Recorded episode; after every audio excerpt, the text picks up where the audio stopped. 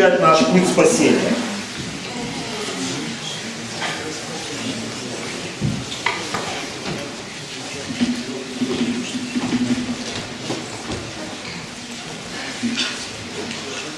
У нас сегодня с вами пятая встреча. Меня слышно, да? Нормально? Четвертое. Как четвертая? Как? Пятая? Четвертое. Да? Где кого-то? Четвертая. Вы нас с кем-то путаете. У меня по плану. Что-то оно как-то мне это Возвращается к далеко, да? Ну, Что мы сейчас подойдем к да, чуть-чуть он мне... Я себя слышу. Четвертая, да? Ну ладно. Тогда я не то готовил. Так.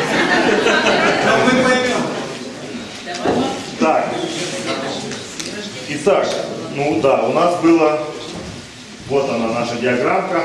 Э, Друзья, видите, мы свет приглушили и чуть-чуть все это, наш проектор немножко плывет уже, старенький. Молитесь, чтобы мы разобрались и все в будущем опять показывало хорошо. Пока вот смотрите, э, что-то здесь написано, я вам скажу. Это вот наш прошлый урок. Озарение, рождение веры и действие духа. Сегодня вот здесь мы будем. Начало общения, следующий наш шаг. Несколько слов об этом. Вы помните, о чем мы вообще с вами там говорили? На... Вкратце, да, вкратце. Мы подняли вопрос о том, что э, с чего начинается, по сути, спасение человека. Начало, да, это вот фактически старт, начало. Дух Святой первый э, обращается к человеку. Это называется предваряющая благодать. Э, Мы, мы помним кальвинисты, чему учат. Да, учение Кальвина, так называемый тюльпан кальвинизма. Э, Вкратце, вот о чем там, э, вкратце, э, о чем там идет речь. О том, что Бог выбирает людей без условий. То есть безусловное избрание. Это звучит красиво, когда мы говорим о безусловной любви. Нам не нужно это путать. Потому что безусловное избрание, что оно означает? Оно означает, что никто не может э, быть твердо уверенным в том, почему этот человек избран, а этот человек не избран. Это непонятно. Вот Бог одного избрал к спасению, а другого избрал к проклятию. Это говорит кальвинизм. Да, это называется безусловное, то есть непонятно из-за чего, почему. Да, и вот, например, Бог избрал э, Лешу. Да, да, вот он тогда, как Бог его спасает по кальвинизму, по этому тюльпану вкратце. Бог избрал его, и Бог наделяет его верой. То есть Бог как бы дает ему веру, дарит ему веру. Человек же рожден, помните, да, он уже рожден в некую матрицу, живет в некой матрице мирской, да, в которой есть сильные авторитеты и учения, или просто ценности. Да, и человек, вот родившись, растет все время в этой матрице. Он Бога найти не может. Там все так вот запутанно, да, и мир влияет на человека. Поэтому Бог говорит, Лешу я избираю, и Бог дает ему веру.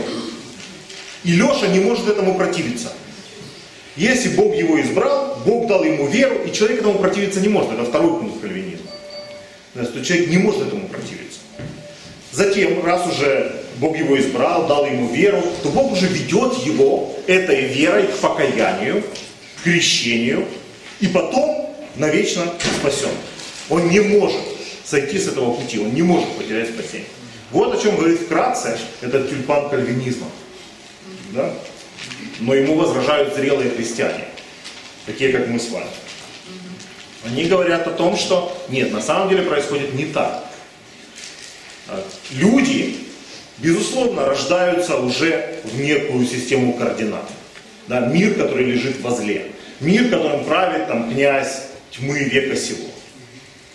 Да, человек растет под влиянием э, всех этих обстоятельств. И действительно он не может выбрать Бога. Он даже не понимает ничего об этом. Если бы Бог не совершил по отношению к нему деяние, которое называется предваряющая благодать. Действие Духа. Там с разного времени, кто-то э, с самого маленького возраста, кто-то э, постарше воспринимают действие Духа. Это предваряющая благодать каким-то образом влияет на его сердце Лешина, да? на сердце Лешина, на его разум, да? отодвигает в разные стороны все эти мнения, всю эту систему ценностей, раздвигает, чтобы в конце концов Леша мог услышать голос Бога, обращенный к нему. Вот это предваряющая благодать. То есть Дух работает с сердцем и с разумом человека. Не только Леша, а всех нас. Всех нас. Да? И затем наступает момент, когда происходит озарение, рождение веры. То есть что это происходит? Дух так действует, что он окончательно раздвинул, убрал в сторону все эти мирские ловушки, и человек стал свободным. В полной мере он может проявить свободу своего выбора. Он стал свободен, чтобы выбрать либо послушаться голоса Духа и родить свою веру, либо нет. И если он слышит голос Писания, голос церкви, голос Духа, он как бы своим волевым решением выбирает быть с Богом. Использует свою свободу для того, чтобы быть с Богом. И вера тогда рождается в нем, потому что вера это наше волевое решение. Не Бог дает веру, кому он сам посчитает нужным, как говорит кальвинист. Нет, человек своим волевым решением рождает внутри себя эту веру. После того, как Дух Святой работал с ним. Понятно, друзья? И эта вера действительно потом ведет его к покаянию, к крещению, к тому, о чем мы будем говорить. И затем человек может хранить эту веру или потерять эту веру. Да, он не может быть навечно спасен. Он может, вы помните, мы с вами говорили, может ли он потерять? Нет, но отречься может. Об этом мы еще будем говорить, но мы вкратце это затрагиваем. Вот о чем мы с вами говорили в прошлый раз. Таким образом, безусловное избрание, неверная позиция, которая говорит, что Бог избирает без всяких условий, только Он сам понимает, почему и как. Верная позиция называется условное избрание. Основным условием этого избрания является что? Вера, которую человек смог родить вот в этот момент свободы, который он получил. Выбрал быть с Богом, он родил эту веру. И много отрывков Библии о том и говорит, что мы спасаемся через веру. Да, всякий верующий в Него не погибнет.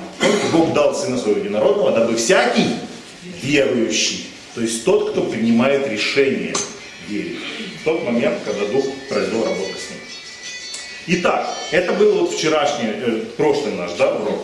Мы говорили о самом начальном этапе, когда происходит не- некое духовное озарение, когда мы родили с вами веру и выбрали быть с Богом. Таким образом, мы становимся сотворцами спасения. Сотворцами. Конечно, Бог совершает гораздо больше, невероятным образом больше. Как глобально отдал Сына Своего, и так и локально с каждым из нас работая. Да? Но мы тоже свою частичку вносим, когда свободным образом выбираем быть с Богом. Поэтому мы сотворцы. Бог не спасает нас без нас. Это наше участие тоже, когда мы выбираем следовать за Богом. Понятно? Итак, мы с вами выбрали здесь. Все мы с вами, да, и также, видите, это зачатие рождения свыше. Помните, мы об этом говорили, да, вот произошло.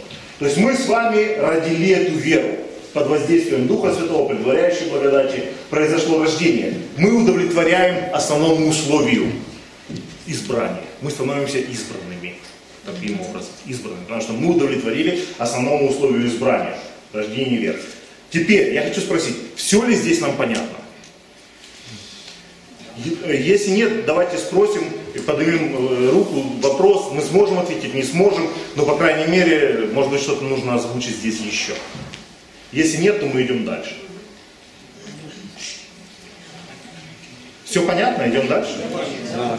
Ну, даже если не все понятно, можно еще к этому возвращаться и э, как бы осмыслять это все, да? Теперь, когда внутри нас родилась вера, куда ведет нас? Вера в содружестве с Духом Святым. Она ведет нас вот сюда. К тому, а кто же спасает меня? Кто дал мне этот Дух Святой, который работал надо мной? Кто же э, облагодатствовал нас в возлюбленном, как говорится в Ефесянах? Да? Кто дал нам эту благодать? И человек делает движение навстречу Богу. Вот это уже работа самого человека. Вот здесь была в большей степени работа Бога и наш ответ. Как вера, да, наша власть. А здесь это уже мы делаем шаг. Обычно, когда мы изучаем Библию с человеком, мы говорим Ему. А теперь мы давай поговорим о молитве и изучении Писания. Да, почему? Потому что мы выходим на общение с тем, кто нас спасает. Без общения с Богом, без знакомства с Ним, а затем развитие отношений каких-то должно быть, человек не может спастись.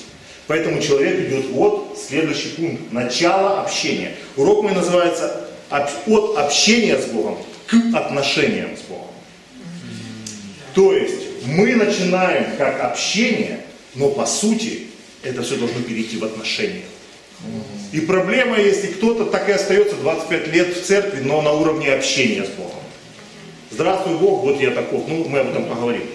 Чем же общение с Богом отличается от отношений с Богом? Смотрите, я об этом много проповедовал, поэтому наверняка я буду повторяться, и какие-то вещи будут повторяться. Может быть, кто-то что-то новое услышит, может нет. Но это в любом случае нам необходимо как осознание одного из пунктов на пути спасения. Хорошо? Итак, от общения с Богом, ой, не то. Да, от общения с Богом к отношениям с Богом. Это наш вектор, который мы должны развивать всю нашу жизнь. От общения с Богом к отношениям с Богом. Итак, Итак, наш первый отрывок, Евангелие от Луки, 11 глава, 1 стих. Случилось, что когда он в одном месте молился и перестал, один из учеников его сказал ему, Господи, научи нас молиться, как Иоанн научил учеников своих. У меня вопрос к вам. Они что, не умели молиться? Умели. Ну, все евреи умели молиться. А что они здесь имеют в виду, научи нас молиться? Да, пожалуйста, Гена. Они хотели делать то, что Иисус, они видели, что Иисус молится, делать какие-то вещи, которые они не могут делать. Ну как, фарисеи же тоже молились и учили народ молиться. А? Делали.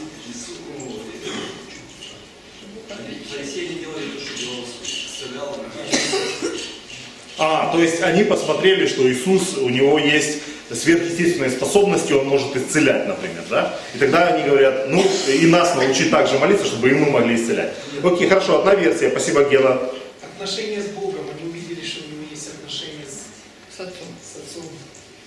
Что-то Э, особенное они увидели. Что-то особенное увидели. Ага, спасибо, Света.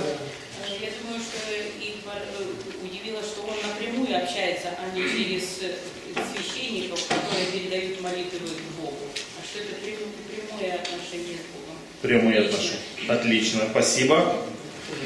Ну, я не эксперт, как Макс, но я думаю, что евреи, они знали Бога как какого-то большого, огненного, страшного, а Иисус принес отношения а воочию, то есть такие очень интимные отношения, то есть и я думаю, что вот это, ну, наверное, Да, да, вот видите, из-за того, что тему мы задали, мы начали идти в правильном направлении мысли. Вася, ты был еще, да?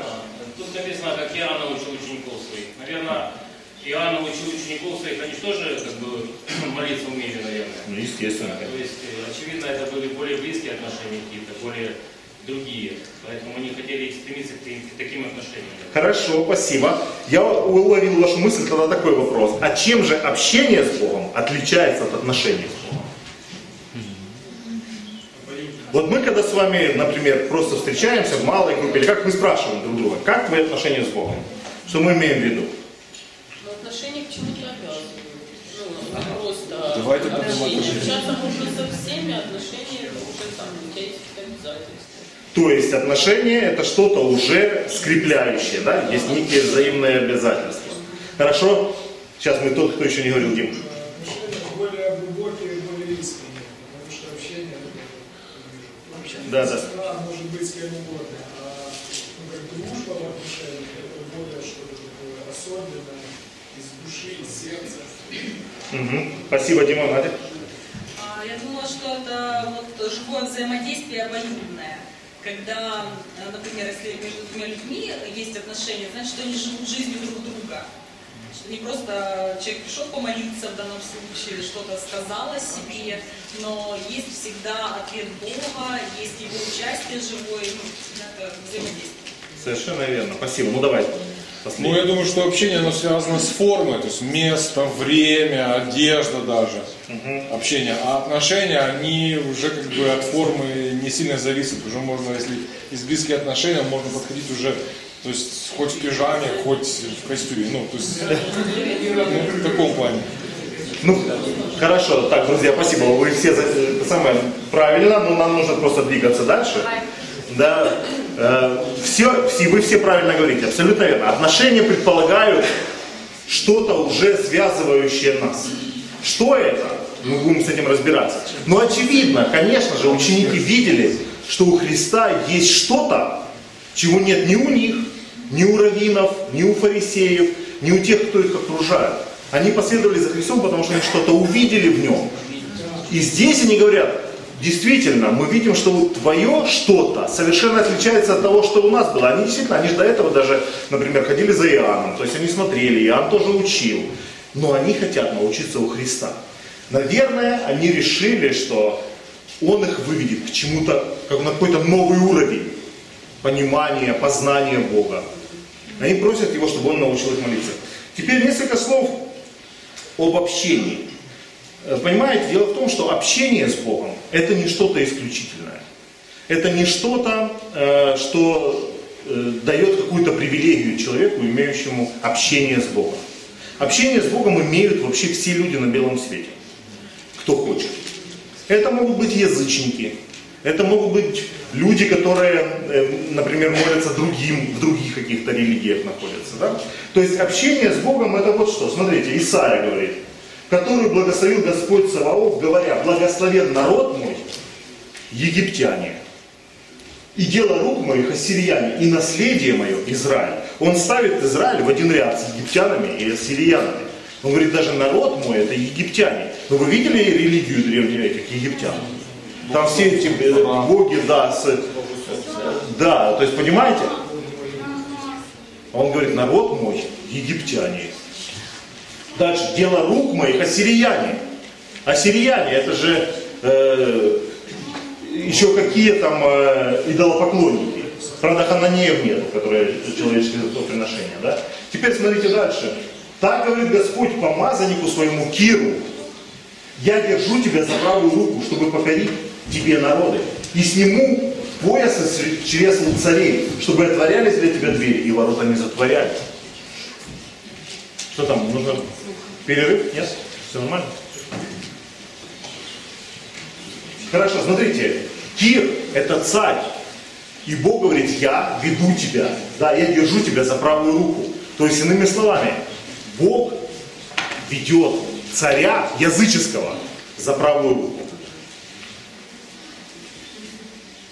Давайте мы сюда, сюда, сюда, сюда. Бог ведет языческого царя за правую руку. Еще смотрите. Неужели Бог есть Бог иудеев только, а и не язычников? А не и язычников. Конечно, и язычников. Павел это тоже понимает. Петр разверз уста и сказал, истинно познаю, что Бог не лицеприятен, но во всяком народе, боящийся Его и поступающий по правде, приятен Ему. Вы видите, во всяком, это до Петра дошло, когда уже Корнилию пришел. Говорит, Бог не лицеприятен, но во всяком народе, боящийся и поступающий по правде, по правде. По какой правде, я хочу вас спросить? По правде того народа и той культуры, в которой он живет. Бог обязательно что-то будет делать с таким человеком. Так, это мы идем дальше. Да? Итак, кого вы знаете в Библии, кто не, не был евреем, но Бог все равно с ним общался? Знаете еще кого-то? Помните, Навуходоносор? Там вообще он и сны ему показывал, и учил он его, да? Иман, который исцелится от. Совершенно верно. Адам был евреем. Си- А? Адам был евреем. Адам. Как и Авраам, например, он же первый еврей. А где он жил? В Уре Халдейском, да? Так Авраам, да. Да, Иов, например, он же тоже не еврей. Но там целая история. То есть, что-что? Ну да, но Енох это до того, как появились да, и евреи. То есть, иными словами, иными словами, общение с Богом это еще не, не какой-то, ну то есть не делает что-то особенное для человека. Избрание. Это еще не, не то, что, чем можно хвалиться. В Новом Завете, вы помните, были люди, которые будут говорить, Господи, да, мы Твоим именем там то делали и все делали. Он говорит, а я вас не знаю. Они-то думали, что они с ним общение имеют. Или, например, он говорит, что вы зовете меня Господи, Господи, а не делаете того, что я говорил. То есть некое общение есть. Они понимают, кому они молятся, кого они называют. Что-то, может быть, даже в их жизни происходит. Но нет чего? Отношений. Нет отношений. Поэтому, когда мы в церкви говорим об отношениях с Богом, а сами поднимаем вопрос молитв, поднимаем вопрос чтения Библии, у меня есть большой вопрос. Говорим ли мы об отношениях с Богом? Или мы говорим об общении с Богом всего-навсего лишь? Конечно, проблема в том, что у некоторых нет и общения с Богом. О каких уже отношениях тогда говорить? Да? Но все мы предполагаем, что мы здесь добровольно, никого из нас не заставили быть в церкви. Следовательно, мы хотим развивать нашу, наши отношения с Богом, нашу дружбу, нашу взаимную любовь. Да? Итак, мы идем от общения к отношениям. И дальше Иисус учит принципам молитвы, которая ведет к отношениям с Богом. Вот когда мы учим людей, да, наставляем их о молитве, и мы знаем это место, то мы должны понимать, что за молитву им дал Иисус. Это не была молитва обычная для того времени. Это была молитва, которая ведет изменения в жизни человека. Она ведет к тому, чтобы от простого общения человек шел уже к какому-то познанию Бога и к чему-то глубинному. Итак, Иисус говорит об этом Матфея 6 глава 5-6 стих. «И когда молишься, не будь как лицемеры, которые любят в синагогах и на углах улиц останавливаясь, молиться, чтобы показаться пред людьми. Истинно говорю вам, что они уже получают награду свою. Ты же, когда молишься, войди в комнату твою и, затворив дверь твою, помолись Отцу твоему, который в тайне, и Отец твой, видящий тайное, воздаст тебе явно. А молясь, не говорите лишнего, как язычники, ибо они думают, что многословие своем будут услышаны. Не уподобляйтесь им, ибо знает Отец вас, в чем имеете нужду прежде вашего прошения у Него. Три принципа молитвы. Сейчас мы с вами разберем. Молитвы, которая ведет от общения с Богом к отношениям с Богом. Первый принцип, какой он сказал здесь? Не быть лицемером. Это первое. Не быть лицемером. Видите? Ты же, когда молишься, не будь как лицемер. Что он имеет в виду? О чем идет речь? Ваши мысли. Что значит не быть лицемером в молитве? Свет. Не молиться правильными словами, а сердцем. Неправильными словами, а сердцем. Спасибо. Кто еще там был? Кто там кто-то поднимал? Ага. И когда молишься, то ты как бы имеешь дело еще с, э, со своими грехами. То есть ты э, озвучиваешь свою жизнь, что как бы нужно изменить в себе. И это искренне. Когда ты просто наигранные слова, которые ты как, как еврей, там, регистрирует плачет, Ага. шатается, то как бы нет сердца. То есть это должно что-то быть о тебе, да? Конечно, да. Это связано с тебя и Бога лично. Да. Спасибо, Саша. Ну, я э, провожу аналогию с Ананией и Сафирой в Деяниях, чтобы не пытаться быть тем, кем ты не являешься, не пытаться в молитве создавать такой некий духовный образ, который ты хочешь преподнести Богу, что вот какой я, и как я, и где я, и что я. Друзья, правильно сказать. Дру- э, Саша, ты хотел же, да? Ну, похоже. Я просто думаю, что ну, почему он их называл лицемером, потому что когда человек молится, это видят все. То это подразумевается в том, что этот человек праведный, и все его дела говорят о его какой-то команде, духовной жизни. А по сути, по жизни, вот Иисус по-другому называл. Поэтому он их назвал лицемером, потому что сама их жизнь, скорее всего, ну, как бы не соответствовала тому, как они выглядели, молились, о чем они там говорили. Да, отлично. Спасибо. Потом сейчас раз, потом два. Ну, в том, что они молились не ради отношений с Богом, потому что это же с ним же общение, отношения, а ради того, ну, что Мгм, Саша, как другие люди реагируют, тем, кто. Да, прекрасно. Хорошо. Давай, Жень, последний. Я думаю, что ну, помимо самого, самого этого слова лицемеры, мы часто э, прибежали каких-то страхов и каких-то ну, позиций невыгодных для нас. Мы на себя одеваем разные лица, маски. И часто врем себе также. И перед Богом также, Да, да? перед Богом записано. Потому что нам страшно признаться в чем-то, в своих грехах, в своих страхах, в своих, в своем несоответствии, в Аминь. своем несовершенстве. И мы, примеряя эти маски, выкручиваемся. Одеваем на себя как бы разные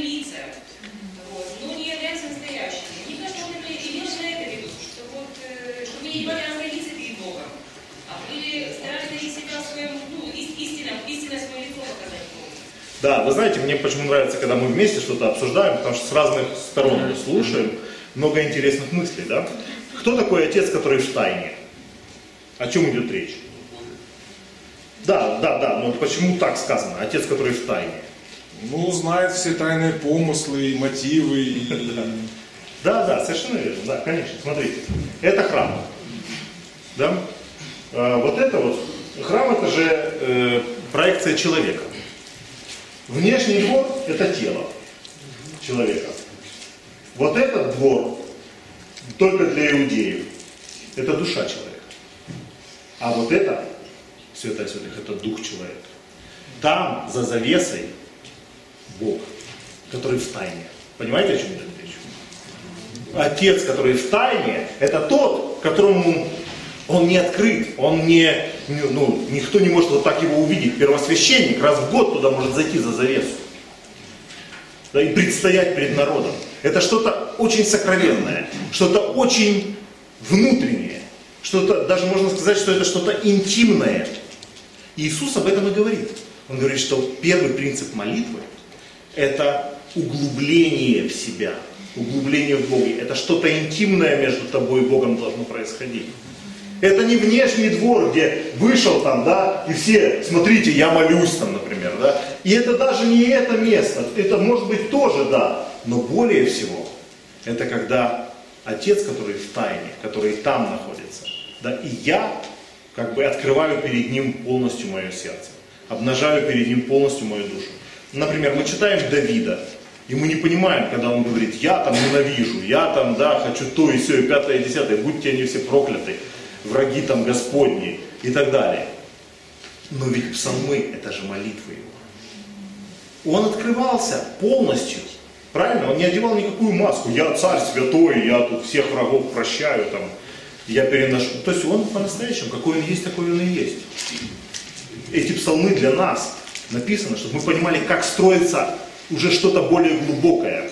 Как мы от, от общения простого, здравствуй Бог, и спасибо тебе, что я не такой, как прочие люди, что ты избрал меня, да, мы переходим к чему-то более глубокому. А вот он я, я обнажаю себя. Я злюсь, я ненавижу, я такой или сякой. Или я не нахожу своего места в жизни. Или я не знаю, что предстоит мне. Или я не знаю, э, я боюсь тебе доверять. Аминь. Да? Или, понимаете, эта молитва, она творит чудеса. Когда я крестился, и через год я э, плохо себя вел в церкви. Ну, знаете, постоянно висел на предупреждениях, которые обнулялись периодически в моей жизни. Что, так можно было? Но как бы прошел, прошло месяц, и все обнулилось. Да. Но все равно, понимаете, там сколько веревочки не виться, и все равно я уже был на грани. Я строил отношения с сестрой, ну, я ее привел в церковь, мы до церкви встречались. И я ее привел в церковь, и в церкви у нас было несколько раз залеты. Вот. И потом мы решили, ну, как бы, что уже скрывать, насколько уже можно. Давай уйдем из церкви. И я ей сказал, ты иди скажи там своему наставнику, я пойду скажу моему наставнику. И она пошла, сказала своему, а я сказал, ты смотрю, вы все киваете. Что, давай, давай, давай. Ну ладно, тогда я скажу больше, это уже второй раз, когда я уходил из церкви. Первый раз меня выгнали просто оттуда. Потом я покаялся, вернулся и... А что, так можно? Нет, первый раз, первый раз меня выгнали просто, да, просто выгнали. А, интересно, интересно. а второй раз я вот вернулся, но все равно я был вот так. То есть я был, понимаете, почему я, например, всегда смотрю там на наших подростков, у которых вот так вот их трясет, они то в церкви, то не в церкви, я спокойно на это смотрю и с верой даже смотрю. Я знаю, что чем больше человека трясет, да, тем больше у него шансов, если он уж по-настоящему выберет, он до конца. Да, и даже если человек уходит, это, это не кошмар и ужас, это просто нам нужно усилить молитву, чтобы в его жизни э, что-то произошло, и человек может сделать круг и вернуться. Потому что я два раза уходил, один раз изгнанный был, а второй раз сам, сам уже решил уйти. И все, и она пошла, сказала, что она уходит, и я пришел к своему наставнику, сказал, я ухожу из церкви. Он говорит, ну я знал, в общем-то, эти два года, что ты в церкви, мы видели, что все равно с тобой все плохо, и ты все равно уйдешь. Ну, вот. И я, в общем, он говорит, знаешь, что я тебе скажу? Пойди, э, пойди последний раз помолись Богу. Вот. И я, и я пошел в такое пустынное место за оперным театром, там в Харькове есть. И я сказал, я сказал, «М, Господь, что мне сказать? Я ухожу из церкви. По-настоящему, если честно, я не хочу быть с тобой. Я не хочу жить вот этой жизнью, не хочу никого спасать, не хочу э, себя заставлять, что-то менять. Я хочу быть с ней. Я хочу, чтобы мы женились, у нас была семья, дети там. А с тобой я быть не хочу. Но в разуме, в разуме я понимаю, что это правильно быть с тобой, а не с ней. Но по сердцу я хочу быть с ней, а не с тобой. Ну Вот. И я сказал, что, ну, в общем-то, наверное, это моя последняя молитва. Но если ты захочешь что-то изменить в моей жизни, пусть это будет какое-то чудо, пусть, да, пусть э, что-то произойдет, что остановит меня на этом пути. И все, я так вот помолился. И пошел домой, в общежитие, ну, я студентом в общежитие, пришел, и с полной уверенностью, что я все, уже закончил быть в церкви, свое христианство.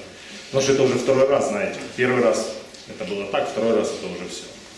Вот. И все, с этими мыслями я лег спать. А утром я просыпаюсь, вот, и эта девушка заходит, ну, она тоже жила в общежитии, тоже студентка, заходит там что-то приготовить завтрак, а я смотрю на нее, Она страшная.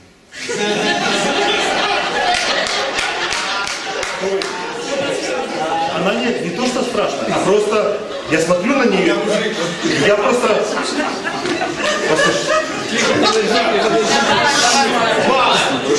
Я смотрю на нее, я просто не могу по- поверить, не могу понять, что у нас что-то есть общее, что-то нас связывает. Как будто, знаете, как будто чужой человек. Как будто первый раз этого человека вижу. Что-то вот, знаете, как что-то просто исчезло между нами. Что? Или нас. Или нас. Я не знаю, что это было. Я так испугался. Я испугался, потому что, что же я наделал?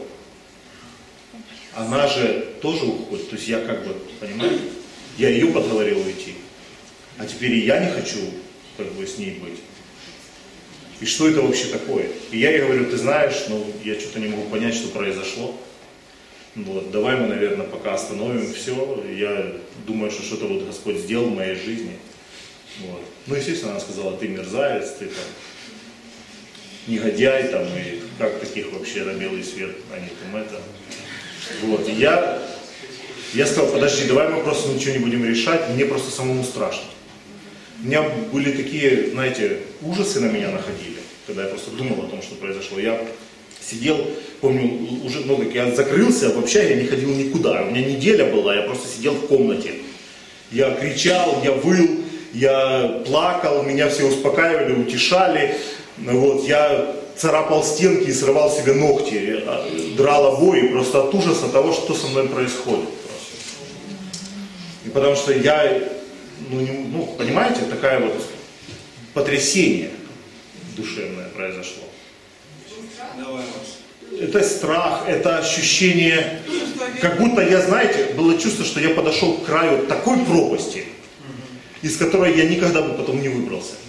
И в последний момент меня остановили, и я начал делать шаги от нее.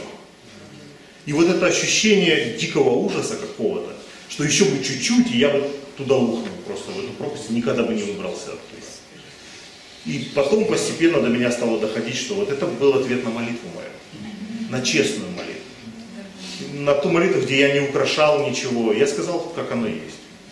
И дал возможность Богу коснуться моего сердца и исцелить его. Я не хвастаюсь тем, что произошло, потому что, может быть, мне еще придется дать ответ за то, что я сделал. Быть может, Господь еще спросит с меня и за ту э, девушку, и за все, что произошло. Быть может. Быть может, мысль об этом у меня и заставляет меня как-то больше служить и что-то делать. Как помните, апостол Павел, который гнал, убивал, но он говорит, поэтому я... Может быть так, может быть это вот что-то такое в моей жизни произошло. Я только знаю одно, что честная молитва, честная молитва, саморазоблачение, э, молитва, которая говорит э, не о том, каким бы я хотел быть, даже, а о том, какой я есть сейчас на самом деле. И я не знаю, что мне делать дальше. Именно она дает возможность Духу Святому брать меня тогда и вести. И показывать все остальное. Да? Поэтому Иисус сказал первый принцип. Да. Первый принцип – не быть лицемером. Быть честными, быть перед Богом открытыми, потому что Он и так знает все наши сердца. Потому что мы должны входить в святая святых с молитвой. Да, там наш Отец, который в тайне, Он тут находится. И мы с Ним вот здесь и должны встретиться. И это первый принцип истинной молитвы, который по-настоящему что-то меняет в жизни человека.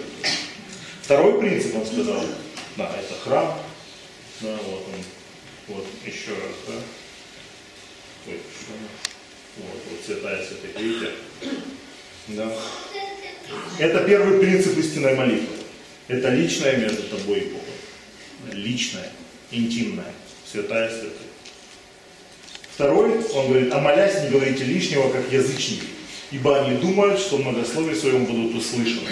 Не уподобляйтесь ему, ибо знает Отец вас, в чем вы имеете нужду. Прежде вашего прошения у него. Что значит не быть как язычник в молитве?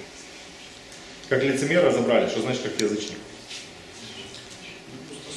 Ну, чем больше, тем лучше. А Здесь имеется в виду, что по, по, по существу, о самом важном. Так, раз, еще, Света. Когда у тебя близкие отношения с кем-то, в данный момент с Богом, то ты, у тебя молитва может быть как и две минуты в двух словах, потому что у тебя отношения. Но Она может быть и часами, потому что тебе хочется выговориться. Это естественное состояние человека, когда он говорит столько, сколько ему на сердце, а не столько, сколько нужно по каким-то По регламенту. Канонам, регламенту, да, и так далее. Мгм, Спасибо. Еще мысли? Макс?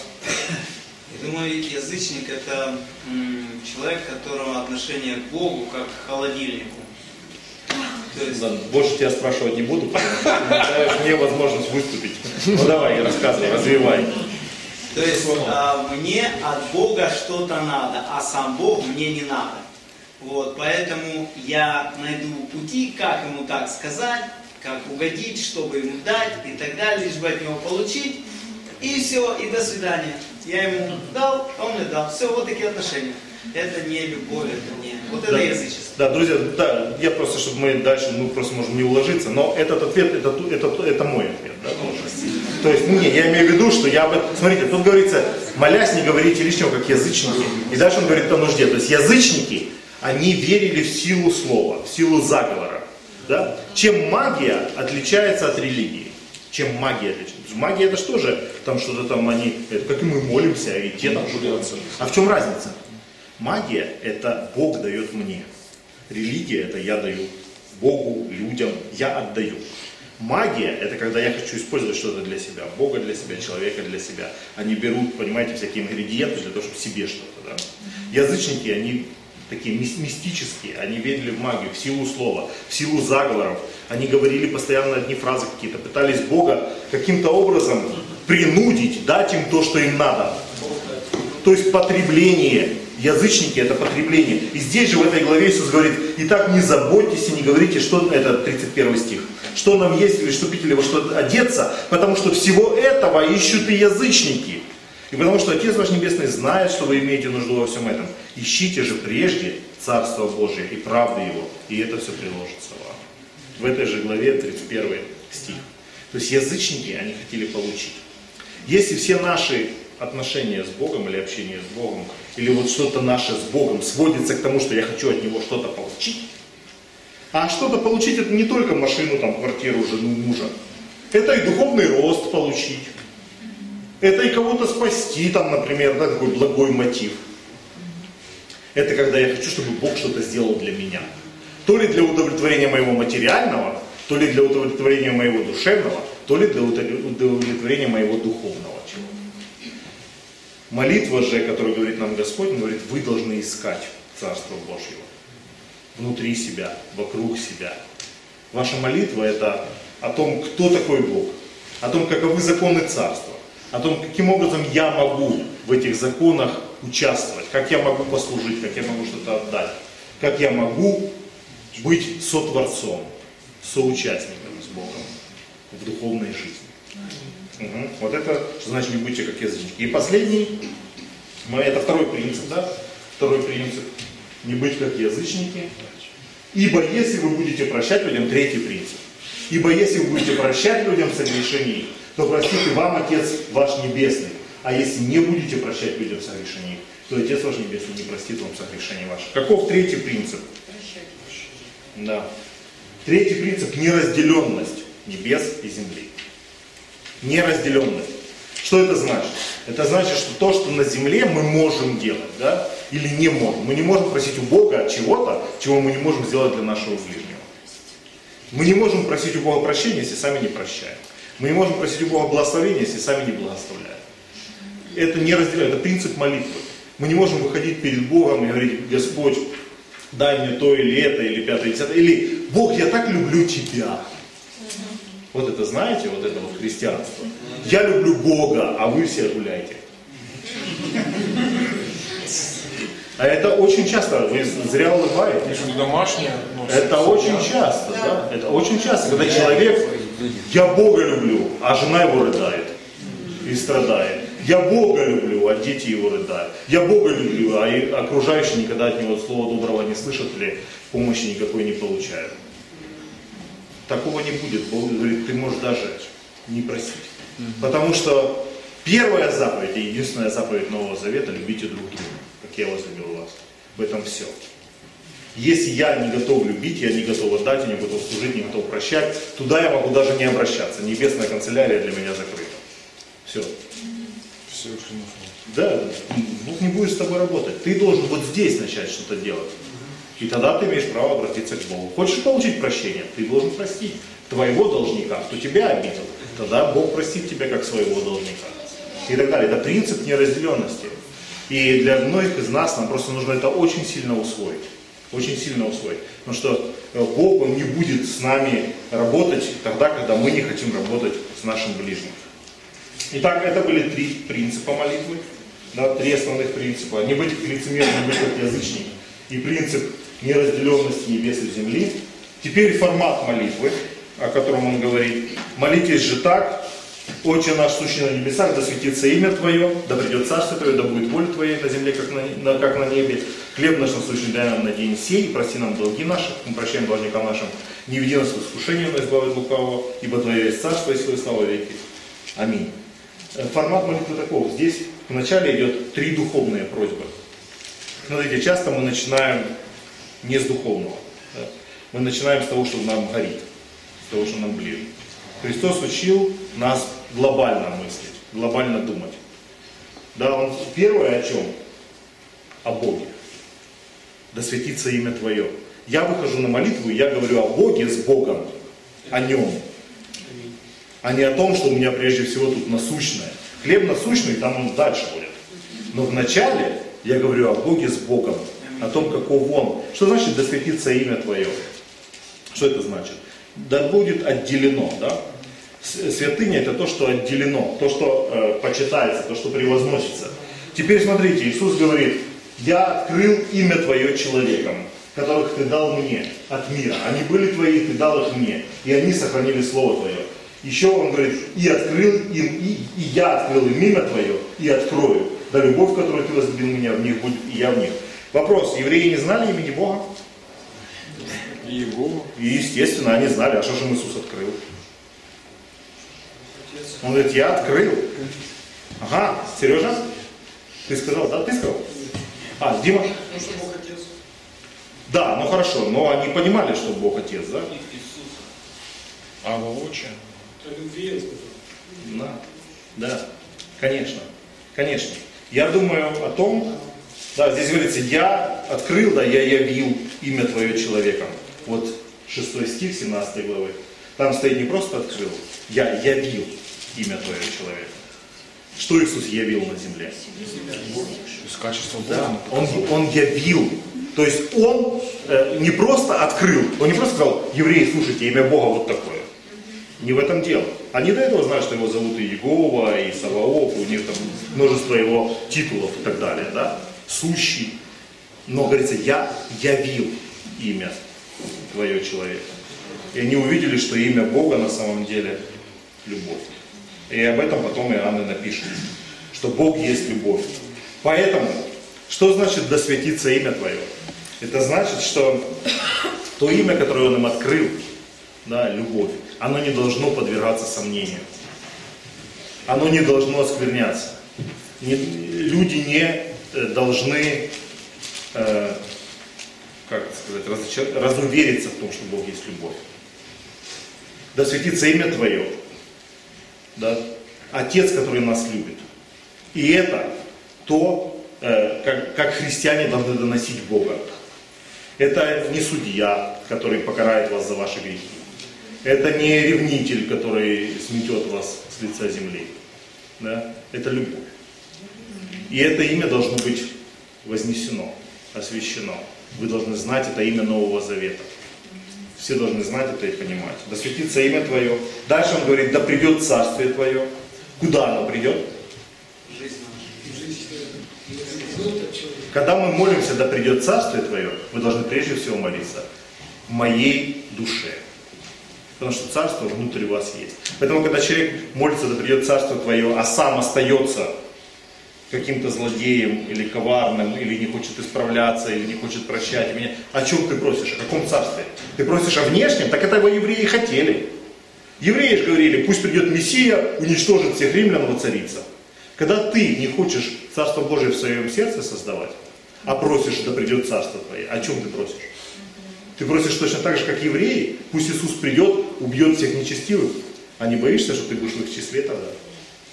Ну, то есть, так же знаешь. Да, поэтому, когда мы молимся, да придет Царствие Твое, мы должны понимать, о чем мы молимся. Мое сердце да придет Царство Твое. Что в моем сердце не так еще? Что в нем еще не изменено? Почему в моем сердце еще не наступило Царство Твое? Пусть будет уничтожено все, что мешает Твоему Царству быть во мне. А это вот что, да, исходя из того, что мы говорим, это внутренняя, да, открытая молитва. Вот что мешает Твоему Царству наступить в моем сердце.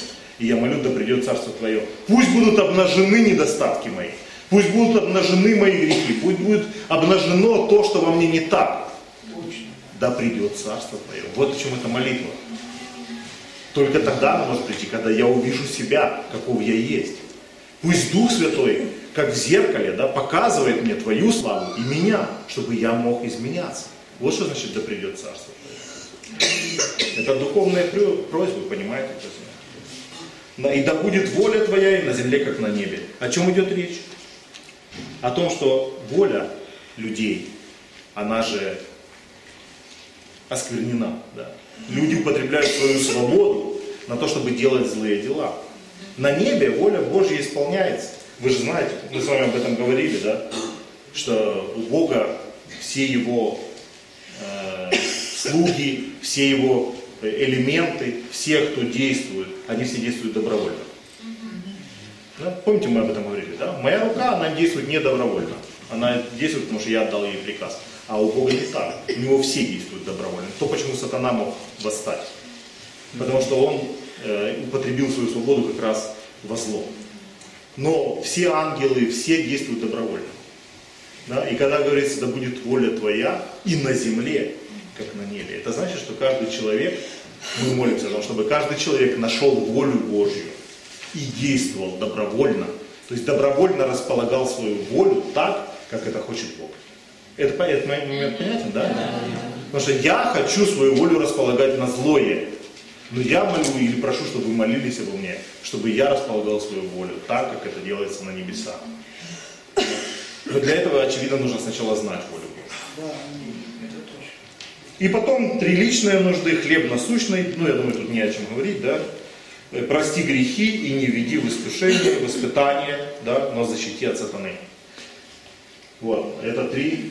Теперь, это была еще молитва и дальше описание. Мы с вами говорим о том, что отношения с Богом не заключаются не только в молитве, да, не только в том, что мы с Ним а, разговариваем и беседуем, но еще и Бог что-то говорит мне непосредственно.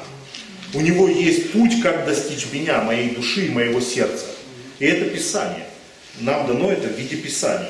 И наш известный отрывок «Все Писание богодухновенно и полезно для научения, для обличения, для исправления, для наставления в праведности.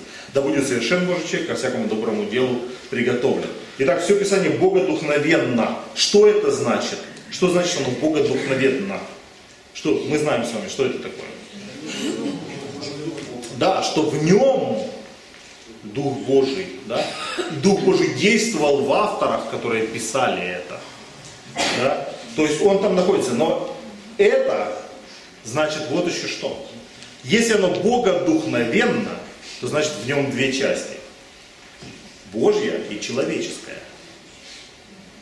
В нем и Божья, и человеческая часть. То есть, как Иисус, Бога-человек.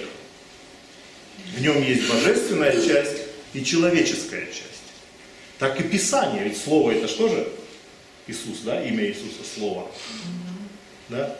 В нем тоже есть божественная часть и человеческая. И мы должны уметь различать эти части и понимать, что божественное, что человеческое. Нам нужно это различать, чтобы не ошибиться. Божественная часть, что считают богословы точно божественной частью Библии. Первое это всякая прямая речь. Когда Бог говорит, Иисус говорит. Да? Это Божья часть. Второе это все, что относится непосредственно к спасению. Все, что относится непосредственно к спасению человека. Дух Святой действует, это основная мысль Писания. Для чего оно вообще дано нам? Для того, чтобы человек читал и понимал этот путь спасения. Дух Святой действовал непосредственно там и непосредственно в тех главных вещах, которые ведут нас к спасению, указывают нам на спасение. Сколько бы ни прошло э, столетий, тысячелетий, но Дух всегда хранит путь спасения. Почему мы можем видеть разные переводы, в которых одно слово так, одно слово сяк, да? Мы можем видеть что-то, и кто-то говорил, ну я вот переживаю о том, что там в этом переводе не так сказано, а в этом переводе так сказано, а там мы можем вот так прочесть. На самом деле все эти разные переводы, они могут только обогатить, а если где-то что-то не так переведено, то у нас есть другие возможности прочитать как правильно, но ни в одном нормальном переводе мы не берем свидетелей Иеговы которые просто намеренно искажали. Да? Мы не берем всякие, кто писали там от себя, но когда мы говорим о нормальном академическом переводе, где участвовали духовные люди, переводили, трудились, там везде путь спасения сохранен. Читаем ли мы это на древнегреческом, читаем ли мы на английском, на русском или на любом из языков, путь спасения сохранен. Это самое важное. Потому что Дух непосредственно за это отвечает. Он непосредственно это хранит. Но также есть и человеческая часть Писания. А что там человеческого? Имена. Имена. Безусловно. А, история. Пошел тут. Да. История, культура, да, какие-то э, особенности, не знаю, там... э, Быта. Быта, еще чего-то, да? Притчи. Да, и что что? Притчи. Ну, притчи, псалмы, это такой момент. э, Я бы не сказал о книгах, понимаете? То есть я, я думаю, что в Писании э, все книги будут богодухновенные, но человеческая часть – это часть, которая просто одна из составляющих Писания. Да? Конфликты, которые были. Ну, возможно. То есть, да, Свет. Какие-то советы, которые Павел дал для того, чтобы выйти из какой-то ситуации. Да, и все, он, помните, он говорит, я говорю, а не Господь. Да. Да, то есть есть моменты, да, которые необходимо было. То есть ты же не можешь передать божественную часть без никакого посредника. Прямо тебе в мозг, не будет же Библия транслироваться. То есть она написана нам людьми. А люди, они имеют разные особенности, разное образование, например, да? разную какой-то кругозор, разное осмысление. Один пишет так, другой сяк. Все это вместе дает нам большую картину. Все это вместе дает нам какую-то, как пазлики собираются, да? Вот. Но мы должны понимать одну важную, самую важную вещь, которая необходима нам для... А, это может быть следующую я скажу. Да. А что здесь? Да. И при том мы имеем вернейшее пророческое слово, и вы хорошо делаете, что обращаетесь к нему, как к светильнику, сияющему в темном месте. Доколе не начнет расцветать день, не взойдет утренняя звезда в сердцах ваших. Зная прежде всего то, что никакого пророчества Писаний нельзя разрешить самому собой. Ибо никогда пророчество не было произносимо по воле человеческой, но изрекали его святые Божьи человеки, будучи движимым Духом Святым. О чем идет речь? Что значит никакого пророчества нельзя разрешить самому собой? Просто э, это же текст 19 века. Ого. И вот э, слово «разрешить» в современном переводе означает «выдать на горах», то есть «выдать». То есть никогда пророчество не было выдаваемо человеком от сиятина. Это всегда было, что Дух Святой действует через человека, и поэтому вот то, что записано в Библии, это не выдумки пророков, это то, что диктовал им Дух Святой. Да. Дух Святой наполнял людей, они писали, да. Но для нас э, важно понимать, какие подходы, подходы к постижению Писания, этапы постижения Писания. Первый этап – это изучение, то, о чем мы все с вами знаем. Да? И отрывок вот какой, вникая в себя и в учение, занимайся им постоянно, ибо так поступая себя спасешь слушающих тебе. Что это значит изучение? Это значит, вот я, вот мое образование, вот мой опыт жизни, вот насколько я могу понять то, что я читаю. Вот я так, я настолько понимаю на такую глубину, а кто-то меньше, а кто-то гораздо глубже. Ну, Потому что я вникаю. Мы сейчас не берем, тут часть делается вникай в себя, это очень важный тоже момент. Мы сейчас больше на Писании фокусируемся. Вникай в учение. Да? То есть ты читаешь и ты вникаешь. Но согласитесь, что один вникнет и он поймет вот так, и на этом остановится. А кто-то вот так поймет. Да? А, а, а что значит это? Это значит, что кого-то есть возможность вообще ничего не понять. Правильно? Ну, просто человек, вот, ну, я не знаю, встречали ли вы таких, а я встречал. Человек, человек читает, он вообще не бум-бум, он вообще не понимает, о чем, к чему, что это такое. Да, у, него, у него нет такой системы координат, которая бы давала ему ответы на, его, на вот эти запросы, которые поднимает Писание. Но это не значит, что нам нужно вообще эту, эту вещь оставить. То есть изучение – это вектор от меня к Писанию. То есть я включаюсь, я читаю. Но второй этап – это откровение. Это богодухновенное понимание в процессе изучения. Вот это то, что значит, что ничего ты в Библии не можешь разобраться, если Дух не будет тебе открывать. Да, вот э, несколько отрывков. А, здесь есть, да? Итак, если приобрел благоволение в очах твоих, то молю, открой мне путь твой, дабы я познал тебя, чтобы приобрести благоволение в очах твоих. Просит здесь Моисей. Я, исход 33.13. Яви мне ясно себя самого, сделай себя постижимым. Вот о чем он здесь просит. Да, это вот последнее. Дабы я познал тебя, это э, перевод? Яви мне ясно себя самого. Сделай себя постижимым. Я не могу постичь. Я вот чуть-чуть что-то могу. Но дальше мой разум, мои познания, они останавливаются. Но я хочу, чтобы было действие не только от меня к Богу, где я изучаю, но чтобы у меня было еще также действие от Бога ко мне, где Он открывает мне себя, открывает мне свое слово. И я, глупый или необразованный, или еще какой-то, но я вдруг начинаю понимать и осознавать такие вещи. И часто мы можем встретить человека простого совершенно, и даже просто в селе какую-то пожилую женщину, которая настолько глубоко понимает библейские истины какие-то, что профессор Гарварда вообще далек, он вообще не может понять этого всего. И простой дедушка какой-нибудь в селе может объяснить гораздо больше о Боге, чем э, ученые люди этого мира. Почему? Потому что Бог открывает этому человеку. Почему открывает, это тоже интересный вопрос. Но мы говорим о том, что Он Бог открывает. Он делает себя постижимым. Это моя молитва каждодневная. Господи, от- яви мне ясно себя самого. Сделай себя постижимым. Я не хочу надмеваться тщетно своим умом, что-то разобраться. Я хочу, чтобы Ты мне открыл- себя. И это как раз то, что называется богодухновенное понимание. Если Библия богодухновенно была написана, то и понять ее можно только богодухновенно.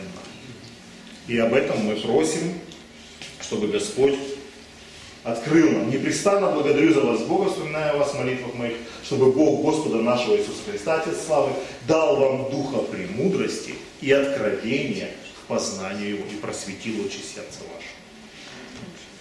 То есть, но это не так, что я сижу и мне Бог начинает что-то открывать. Это в процессе моего изучения. То есть нельзя второе без первого. Ты не получишь откровение, если ты не начнешь изучать. Вот ты изучаешь, насколько у тебя сил хватает. Но в процессе твоего изучения Бог начинает делать себя постижимым. И открывать себя тебе. Аминь. Аминь. Итак, понимание Писания тем же духом. Сейчас что-то я понажимал. Стер полурока своего. Итак, Дух открывает мне Писание, Дух мне разъясняет его. Этот этап приходит со взрослением во Христе. Не с годами, а с качеством, с моим взрослением во Христе. Приходит этап духовного постижения. Также, э, чтобы Дух тебе открывал, должно несколько вещей ты должен совершать. Первое, бороться со своими грехами. Быть тем, кому Дух может открыть что-то. Который не загораживает себя от Духа. Помните воскресную проповедь, да? Не любовью к миру, не любовью к самому себе, не религиозной жизнью. Я не загораживаю, тогда Дух может мне открывать. Также возрастание смирения, потому что Господь гордым противится, а смиренным дает благодать. И все объяснения, и все остальное, да и главное, почему Корнилий был э, крещен первый из язычников из-за смирения своего глубокого. Он Петра перед, это, ну, за ноги его обнимал и падал перед ним ниц. И говорил, вот собрал всех своих друзей и знакомых, сказал, мы сидим здесь перед лицом Господним, что ты хочешь нам сказать, куда нам идти, что нам делать. Евнух, то же самое, и вельможа, да, Филиппа к себе в колесницу взял, говорит, я ничего не понимаю, объясни мне все, да. То есть глубокое смирение. И последнее. Что это? Да. Отношения с Богом. То есть мы, вот это, вот это все ведет нас от простого общения к отношениям с Богом. Цель привести, то есть и мы, когда помогаем кому-то изучать Писание, ведем его по пути спасения, мы должны привести человека от общения с Богом к отношениям. Отношения с Богом – это разделенная жизнь с Ним. Общение – это мы знакомимся, это мы общаемся, это мы вступаем только в какую-то как бы первую нашу, да, какая-то пора нашего знакомства. Но дальше наше общение должно развиваться, когда у нас появляются уже общие цели, общие задачи, взаимопонимание, разделенная жизнь. Только тому человеку начинает открываться Писание, только тому человеку, кто готов разделить с Христом его жизнь, открываются тайны Царства Божия. Помните, он говорит, для тех все в притчах, а вам тайны Божьи я открываю. Почему? Потому что вы пошли за мной, оставили все и последовали за мной. Поэтому им все в притчах, а вам я все открываю. Кто хочет возрастать и иметь отношения с Богом, тот должен разделять с Ним Его жизнь и Его впускать в свою жизнь. Вот это отношение. Если муж и жена имеют общение только лишь, их нельзя назвать семьей. Но у них должны быть отношения, когда они двое стали одной плотью не только физически, а и душевно, и духовно. У них общая цель, у них общая система координат, а у них общие ценности. Они разделяют друг с другом это все. Точно так же и мы с Богом. Гера. Что получается, в миру, в которой нет духовных ценностей, это уже не семья? Что-что? В миру, если есть семьи, которые нет... Мы же говорим о христианской семье. Ну, я вообще задаю вопрос противоположный. В миру же семья. Нет, ну что, есть, опять же, если мы считаем официально, то штамп в паспорте вы семья. Да, и, ну штамп в паспорте вы семья. Но мы говорим о том, что такое семья на самом деле. Это единение душ, это единение э, да, сердец, это единение разума, это единение чувств, это э, совместное все. Единство бюджета. И единение бюджета, кстати, я тоже за это всегда стою. Но не все с этим согласны, на самом деле. Есть э, мужья и жены живут каждый своим бюджетом, имеют право, но я, например, против этого. Итак, смотрите, что здесь сказал Иисус, друзья. Аминь. Что-то вы все зашевелились. Задел.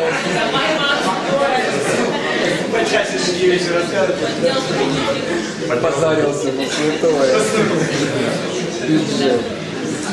Смотрите, Христос говорит, можете ли пить чашу, которую я буду пить, или креститься крещением, которым я крещусь? Они говорят ему, можем. И взяв чашу и благодарив, подал им и сказал, пейте из нее все, ибо сей кровь моя нового завета за мной, изливаемая во сторону. Это что, что такое отношение с Богом? Пейте чашу мою. Живите жизнью, которой жил Христос. Идите по тому пути, по которому должно ему идти. И вы идете вместе с ним. Это несение креста, это путь на Голгофу. Христианин должен идти на Голгофу. Если я, например, в своей жизни начинаю терять это чувство, что я где-то несу крест, иду на Голгофу, я пугаюсь. Я начинаю тут же искать, не обронил ли я свой крест, не сбился ли я с пути. Потому что ты не можешь воскреснуть, если ты не пришел на Голгофу. Нельзя ее обойти. Только через нее путь. Да, поэтому я не хочу скатиться просто в общение с Богом. Я хочу иметь постоянное развивающееся отношение с Ним.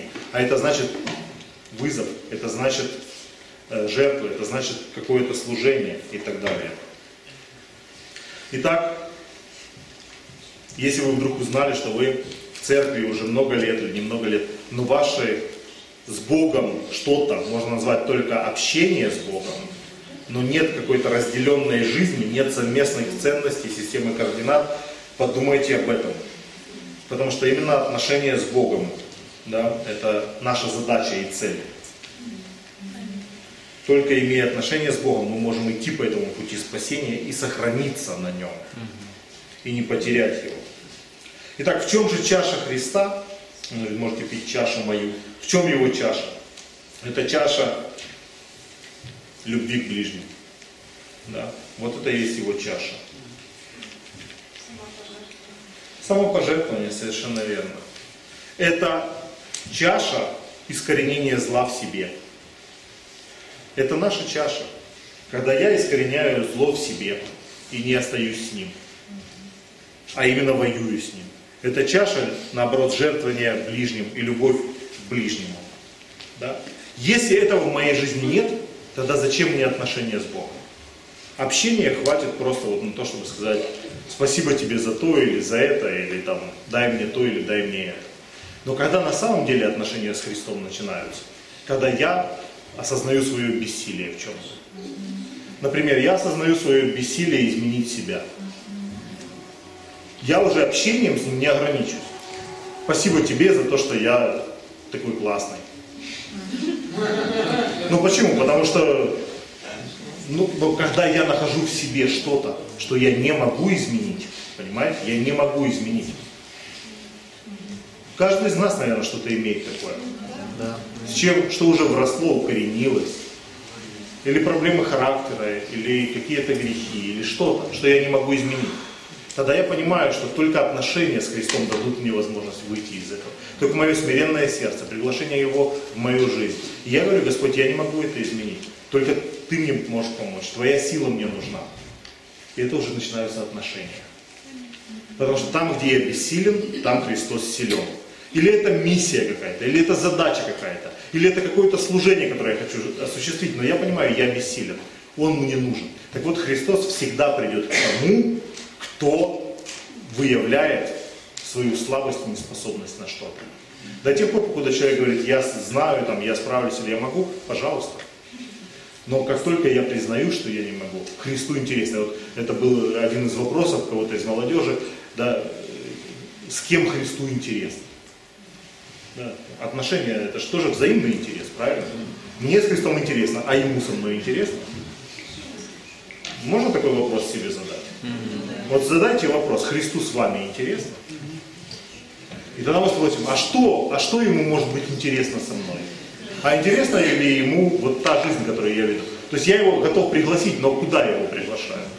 А вот если здесь есть борьба, если здесь есть вызов, если здесь есть еще какой-то Голиаф, которого я так и не победил, если здесь есть какая-то крепость, которую я еще не разрушил, вот сюда Христос придет, чтобы мы вместе могли сражаться.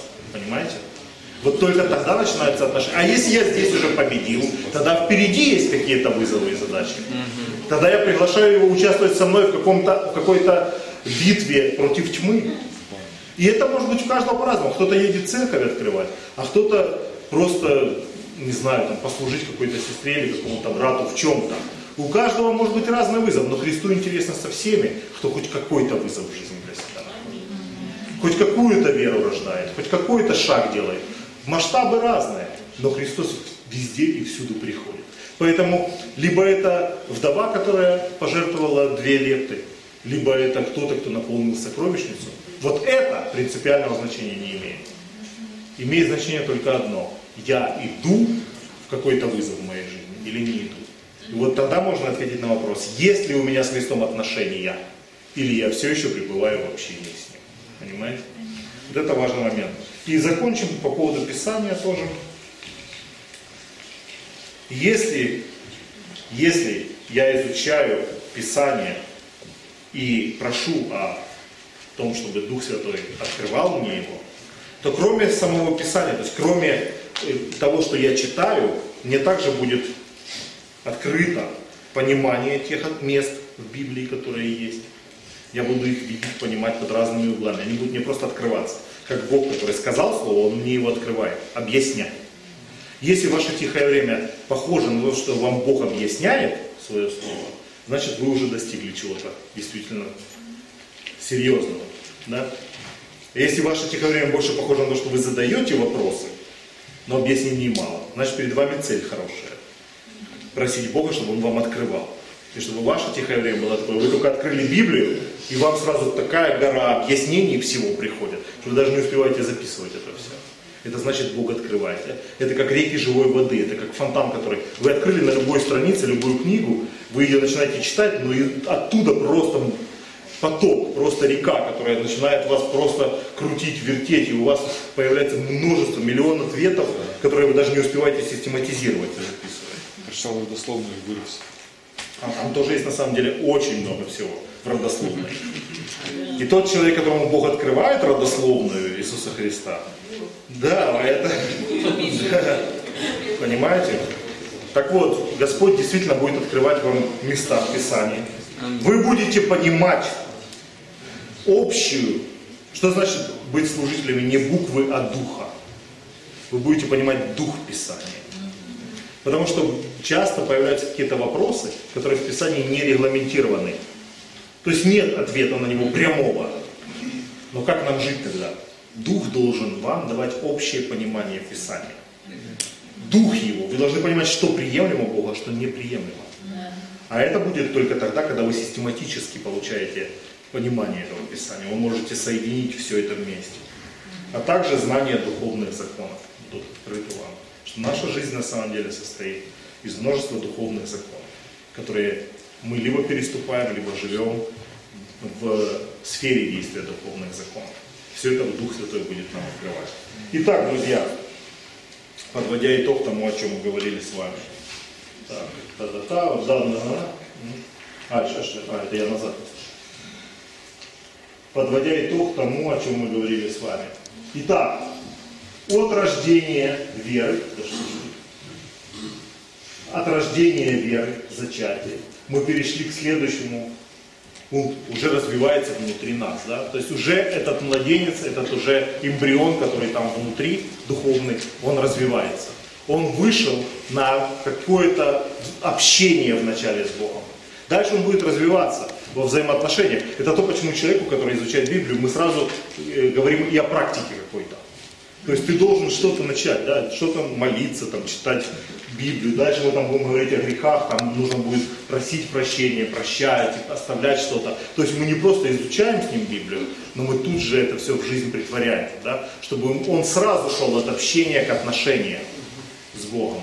Когда он уже совместно с Богом разделяет все Писание. Да? И потом дальше, после крещения нельзя это бросать. А вот дальше это тоже важный момент, как после крещения это все в жизни притворять. Вера, которая вот здесь родила, родилась, ведет человека к общению с Богом, к молитве, к изучению Писания. Это все. Это то, о чем мы с вами сегодня да, у нас э, есть несколько минут еще, если, ну, кому надо, бегите, а кто это, может, вопросы. Следующее я постараюсь совместить, потому что я не успею, может быть, вот это осознание жертвы Христа с покаянием совместим. Света. первая точка, когда э, что-то у нас приоткрывается из двух туда проникает, чтобы вера родилась. Каждый ли человек получает этот шанс? Или все-таки? Об этом вы слышали вопрос? Да. Ка- Каждый ли, вот тогда, когда происходит озарение веры, да, вот это вот освобождение, каждый ли человек получает этот шанс? Абсолютно. В именно в этом и заключается предваряющая благодать, что она действует на всех людей. Когда говорится, Бог хочет, чтобы все спаслись, именно это имеется в виду. Что Он не просто сидит на небесах и хочет, чтобы люди спаслись, а Он действует Духом, предваряющий этой благодатью до всех людей, чтобы все люди спаслись. И когда происходит это озарение, люди могут выбрать да или нет. Именно поэтому мы говорим каждому человеку, вот теперь время благоприятное, выбери, вот теперь день спасения. То есть это абсолютно у всех людей бывает и происходит, конечно. Да. Кто там, я не знаю. да, да. В Писании есть отрывки, которые нам э, не дают однозначного понимания. У Бога есть однозначное объяснение. Каких-то определенных отрывках, которые мы наталкиваемся, и мы потом от- отставляем в сторону, потом опять возвращаемся к этим отрывкам. И у нас такое внутри какое-то возникает противоречие. Как с этим? Если в Писании мы наталкиваемся на какие-то отрывки, которые мы не можем понять. Да. Вот один человек говорит, там, я даже по- подхожу к там, духовному брату, он изучает Писание, там, я, у меня есть вот такая версия. А другой говорит, у меня есть такая версия, у меня есть своя версия. И теперь с вновь открывшимся Как пониманием, что Писание имеет духовную часть, Бо- Божью и человеческую часть. Обычно все вопросы относятся не к пути спасения.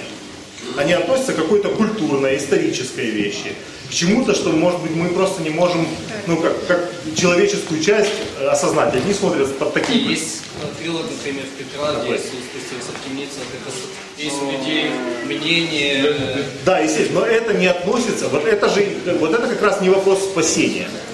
Это не вопрос спасения, это как раз тот вопрос, который можно рассматривать с позиции еврейской, э, ну, скажем, иуде- иудейской, э, понимания потусторонней жизни и духовного мира.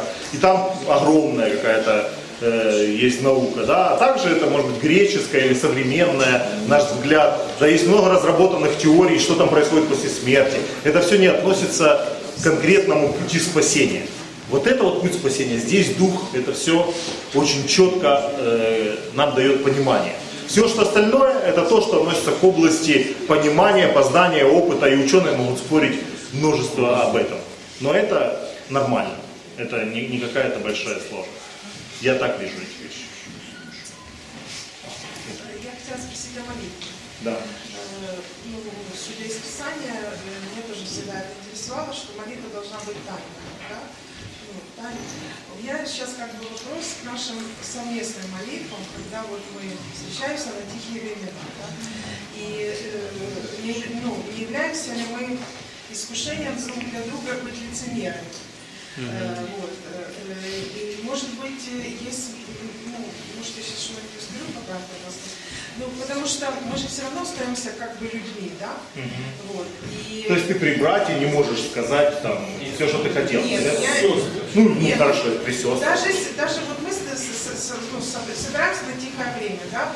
И человек, он, ну, начинает молиться правильно не для Бога, а для тебя, как бы, ну, Да. для человека, который тут присутствует. Да. То есть не является ли это как вот лицемерие, ну, искушение к лицемерию?